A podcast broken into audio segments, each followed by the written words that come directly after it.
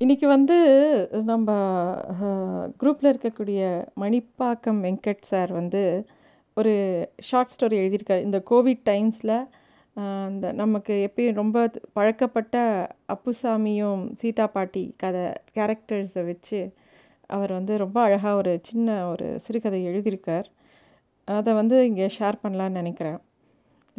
அப்புசாமியும் சீதா பாட்டியும் வந்து பாக்யராமசாமி அவர்களோட ரொம்ப பிரசித்தி பெற்ற கேரக்டர்ஸ் அதை மடிப்பாக்கம் வெங்கட் சார் வந்து ரொம்ப ஹியூமரஸாக ஒன்று எழுதியிருக்கார்.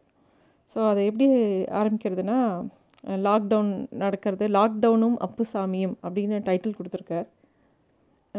சீதா சீதா பாட்டி சொல்கிறா என்னங்க ஃப்ரிட்ஜில் காய் ஒன்றுமே இல்லை இன்றைக்கி சமையலுக்கு நீங்கள் தான் எதாவது போய் வாங்கிட்டு வரணுங்கிறா. இவரோ சந்தோஷமாக ஜாலியாக உட்காந்து லாக்டவுன் பீரியடில் வீட்டில் உட்காந்து டிவியில் கார்ட்டூன் சேனல் பார்த்துட்ருக்கார் அப்புசாமி தாத்தா. ரொம்ப ஜாலியாக அவர் கே பார்த்துட்டுருக்கிறவர் வந்து இந்த மாதிரி சீதா பாடி சொன்னோடனே அவருக்கு எல்லார் வீட்டு ஆம்பளைங்க மாதிரி அவருக்கும் கோபம் வருது. அவர் முகம் வந்து ரொம்ப கோவ எமோஜி மாதிரினா எப்படி இருக்கும் அந்த மாதிரி ஆகிடுறதான் இப்போ வந்து இப்போ எப்படி நான் வெளில போக முடியும்? வெளியில் போனால் போலீஸோ எல்லாரையும் லத்தியால் அடி பேக்குறாங்க. இந்த வயசில் அடியெலாம் என்னால் வாங்க முடியாது. நீ வேணால் போய் வாங்கிட்டு வா. அப்படின்னு சொல்லி அவர் கோச்சிக்கிறார். சீதா பாட்டியை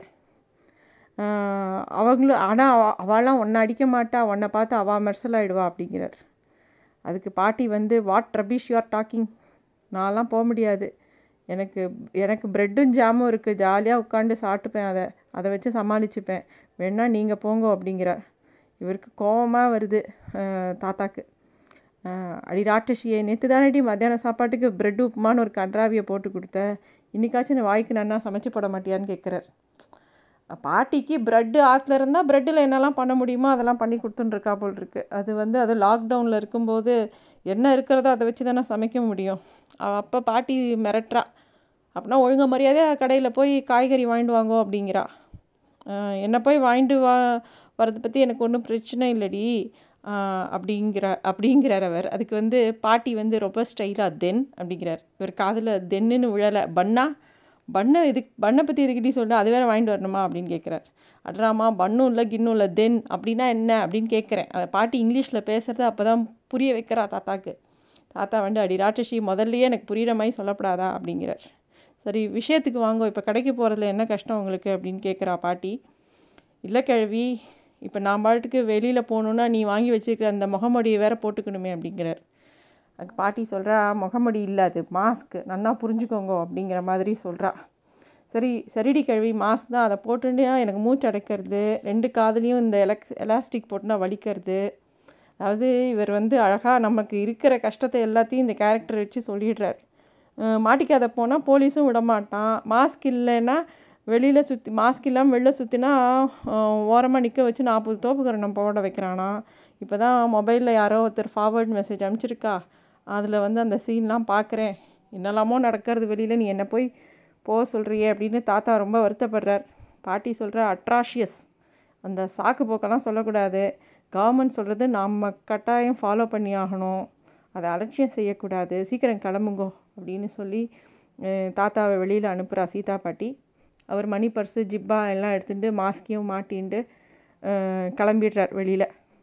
வெளியில் போய் மெயின் ரோட்டுக்கு வந்தோடனே இவரை ஒரு போலீஸ்காரர் வந்து சைகையால் இங்கே வாங்கோ அப்படின்னு கூப்பிட்றார். கூப்பிட்டு யோ ஜிப்பா போட்ட பெருசு அப்படின்னு வேறு சத்தமாக கூப்பிட்றார். இவர் சரியாக அதை பார்க்கலன்ன உடனே. அவர் மரியாதை இல்லாமல் கூப்பிட்டப்புறம் இவர் போகிறார் என்ன பெருசு? இந்த கொரோனா சமயத்தில் நீ பாட்டுக்கு உனக்கு பயமே இல்லையா? அசால்ட்டாக அப்படி வெளியில் சுற்றுற அப்படின்னு கேட்டோடனே அதுக்கு தாத்தா சொல்கிற நான் கொரோனாவை விட அதிபயங்கர ராட்சசி சீதா கேள்விக்கே பயப்பட மாட்டேனே அப்படிங்கிறார். யார் அந்த சீதா கேள்வி அப்படின்னு கேட்குறான் அந்த போலீஸ்காரன். என்னை தொட்டு தாலி கட்டின புருஷன் அப்படிங்கிறார். என்னையா வளர்ற? அது வந்து சாரிங்க. அதாவது நான் தாலி கொ தாலி கட்டின பொண்டாட்டி சீதா கேள்விங்கிறான் அட கஷ்டமே. ஒரு கேள்வி கழுத்துலையா தாலி கட்டினேன் அப்படிங்கிறான். அதுக்கு தாத்தா சொல்கிற இதெல்லாம் நல்லா தான் இருக்குது இந்த ஜோக்கு ஆனால் இப்போ நான் சிரிக்கிற மூடில் இல்லை. நான் காய் வாங்கிட்டு போனால் தான் இன்றைக்கி எனக்கு மத்தியானம் சாப்பாடு. நான் போகிறேன் நீங்கள் வந்து என்னை விடுங்க அப்படிங்கிறார். சரி சரி அழுவாத போ. சீக்கிரம் காய்கறிலாம் வாங்கிட்டு வீட்டுக்கு போய் சேரு அப்படிங்கிறார். தாத்தா வந்து தப்பிச்சா போதும். போலீஸ்காரன்ட்டு காய்கறி கடைக்கு போகிறார் போயிட்டு என்னது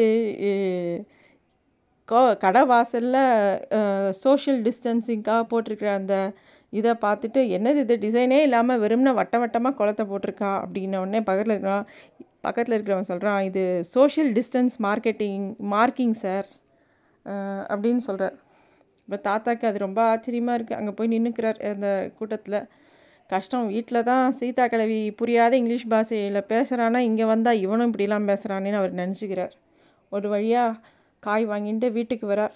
வீட்டுக்கு வந்து பார்த்தா உள் பக்கம் பூட்டியிருக்கு கால் காலிங் பெல்லை அழுத்துறார். பாட்டி மெதுவாக எட்டி பார்த்துட்டு வரத்துக்குள்ளே தாத்தா ரொம்ப டென்ஷன் ஆகிடுறார் என்னடா திறக்கவே இல்லைன்னு பார்த்துட்டு இருக்கார். பாட்டி அதுக்குள்ளே மாடியில் போய் ஒரு பக்கெட் தண்ணியை கொண்டு வந்து தாத்தா மேலே கொட்டுறார். அப்புறம் சொல்கிறா சாரி தப்பாக நினச்சிக்காதீங்க. வெளில போயிட்டு வரையில் வந்தாலும் உங்களை வந்து தண்ணி தெளிச்சு அப்படின்னா தண்ணி தெளிச்சு இல்லடி தண்ணியை தலையில் கொட்டியிருக்க நீ இப்போ எனக்கு அப்படிங்கிறார். அது மட்டும் இல்லாமல் அவர் பட்ஜெட் அவரோட ஜிப்பா எல்லோரும் மஞ்சளாக போயிடுத்து.